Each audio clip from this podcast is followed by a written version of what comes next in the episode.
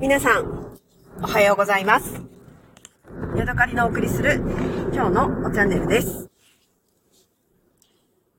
私がよく聞くポッドキャストの中に、今枝ゆかりさんという人がやっている食いしん坊ラジオっていう番組があります。岡山県でビオルト、ビオルトという料理教室をされている方がいろいろね、食べ物の話とかをあのしてくださるんですね。結構楽しくて聞いています。イタリア料理をもともとされてたんだけど、まあ今はいろんな、あの日本食とか韓国とか、なんかいろんなもの全般で、え教室をね、されていて、オンライン教室もあってね、ちょっと興味があるんだけれども、で、なんか思いながら、こう、長い間ね、ラジオだけを聞かせてもらっているっていう方なんですね。でその方が今日、アイスクリームの代わりに食べるものというお話をされていました。でね、えっ、と、まだ全部を聞いたわけではないんだけれども、最初にね、あの、冷凍のフルーツを常備してるよっていうことを言われたんですね。でね、そこからね、あーと思ってね、私なんか、あの思い出がね、蘇ってきて、自分のね、あの、小さい頃食べていた、えーおやつの話をしたいなと思って、今ね、録音を始めました。今はね、仕事に向かっている途中です。はい、えー、えっとね、私の母親はね、毎日毎日ね、あの、学校とかから帰ってくると、おやつをね、作ってくれる、そんなね、専業主婦の母親でした。今思うと、すごくもったいないなって思うんだけれども、私の母親はね、獣医さんなんですね。で、獣医さんの資格を持っているんだけれども、もう今、なんだ、70歳ぐらいえー大学に出てね、一生懸命勉強して獣医さんの資格取ったんだけれども、やっぱりね、なんか、獣医さんとして働いていく時の、な、なんだろう、世の中的にね、まだね、女性の獣医さんとかっていうのとか、女性さんの獣医さんが働く環境っていうのがね、やっぱり、なんだ、50年前とかね、難しかったみたいで、まあなんか、結婚してそのままっていう感じになっちゃってるんだけれども、すごくね、あの、賢いお母さんだし、私はね、父親よりね、母親の方が賢いなって、えー思ってるし、多分母親もそう思ってんじゃないかなって思うんですけど、えーすごくね、愛情たっぷりにね、一生懸命ね、育ててくれました。まあちょっとね、その愛情がね、強すぎてね、あの変なカルト宗教の方へね、あの両親と二人で走ってしまったという嫌いはあって、私はいつもね、自分の母親を一言で言うと、えーめちゃめちゃ愛情深い、カルト信者みたいなね、そんな言い方を、すると面白いなと思っているんですが、えー自分たち、自分がね、育った時に母親がね、農業を、あの、祖母ですね、私にとっての祖母が農業をやっててすごく忙しかったので、なかなかね、親に困ってもらえなくて、それが寂しかったから、私た、私は、あの、自分の子供をとっても可愛がるって思って、あの、いるんだっていうことをよく言ってね、すごくやっぱりその、なんていうのかな、あの、良くも悪くもね、愛情たっぷりで育ててくれたなっていうのはね、本当に、えーそこはね、全然素直に感謝だなということを思っています。でね、そんな母親なんですけれども、毎日ね、あの、ご飯とかね、手作りで、えー美味しいものをいろいろ食べさせてくれました。でね、そうそう、毎日ね、あの、おやつもいろいろ作ってくれたんですけれども、なんだろうな、そうだね、うーんとね、まずね、最初に思ったのはね、冷凍バナナをね、よく作ってくれてました。えーバナナをスライスというかなんか輪切り、輪切りというのかなあの、ぶった切って、それを、どうやって凍らせてあったんだっけ？なんかビニール袋かなんかに入れてね、冷凍庫に入れてあって、で、なんか、あの、おやつにね、出され、食べ、食べなーみたいな感じで出してもらってて。で、バナナのね、周りがか、あの、柔らかいんだけど、中の方はまだ冷たくて硬いんですよね。で、その状態でバナナをガクッと噛むと、歯がにキーンときて、あの、キーってなってね、なりながらね、子供の頃食べてたのを思い出します。あとね、これは手作りじゃないんだけど、よくね、あの、食べさせてもらったのが、あの、パキンと折るね、あの、チュー、チューペット的なアイスですね。でね、私の家ではね、あれをね、ポッキンアイスって言ってたのかなでも、チューペットとかね、パッキン棒とかね、いろんな言い方するのがありますよね。あ、違う違う。私はね、チューチューアイスって言ってたんだ。私と妹はね、チューチューアイスって言われてね、はい、チューチューアイス食べて、みたいな感じで、あの、言われてたんですね。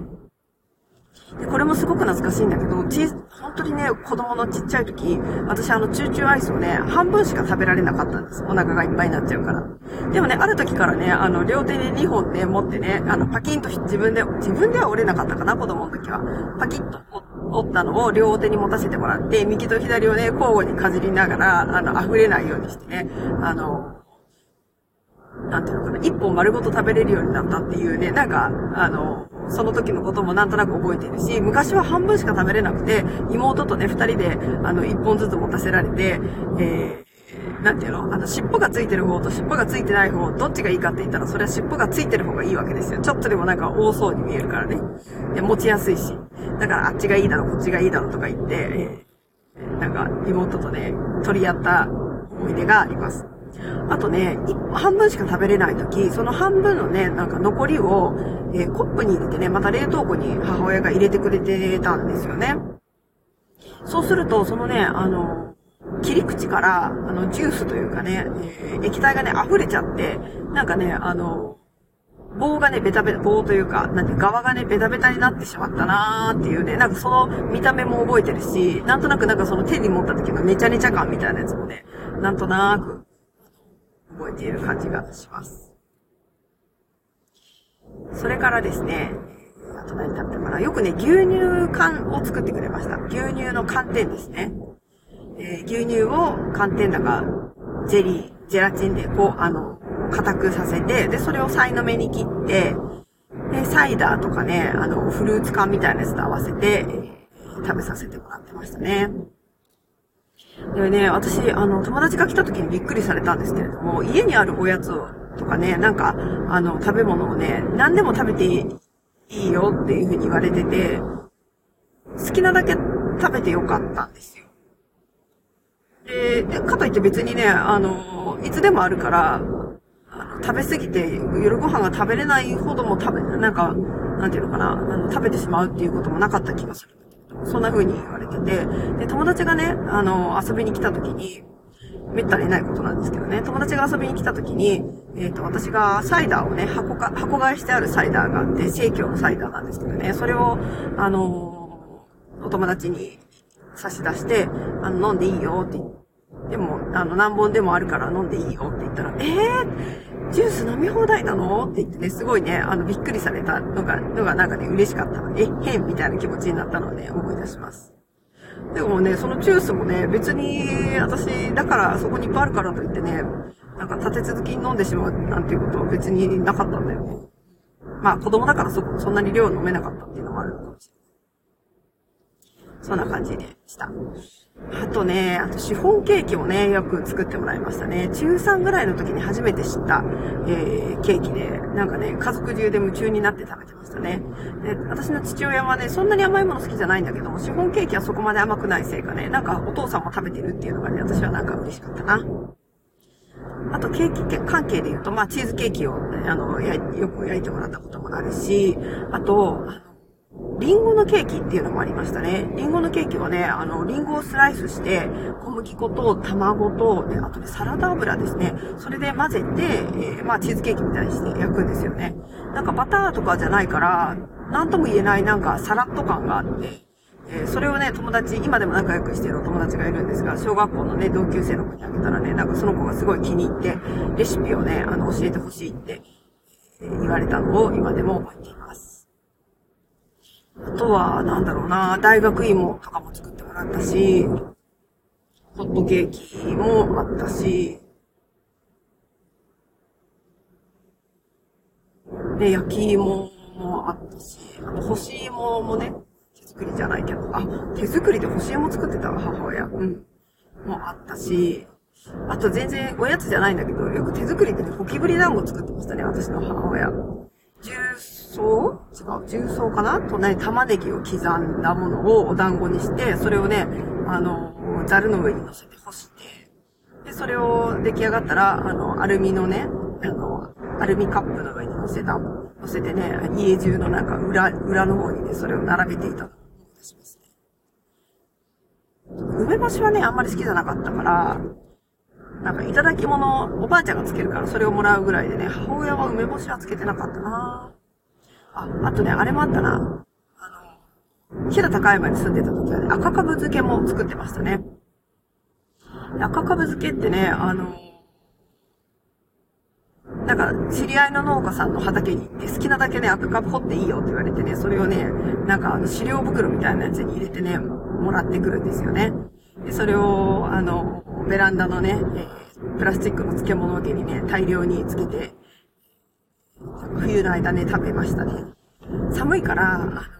漬物桶の中の、ね、水が凍っちゃうんだよね。で、だから氷のついてる、あの、漬物とかをね、なんか食べた覚えがあります。いかんいかん、おやつの話ですよね。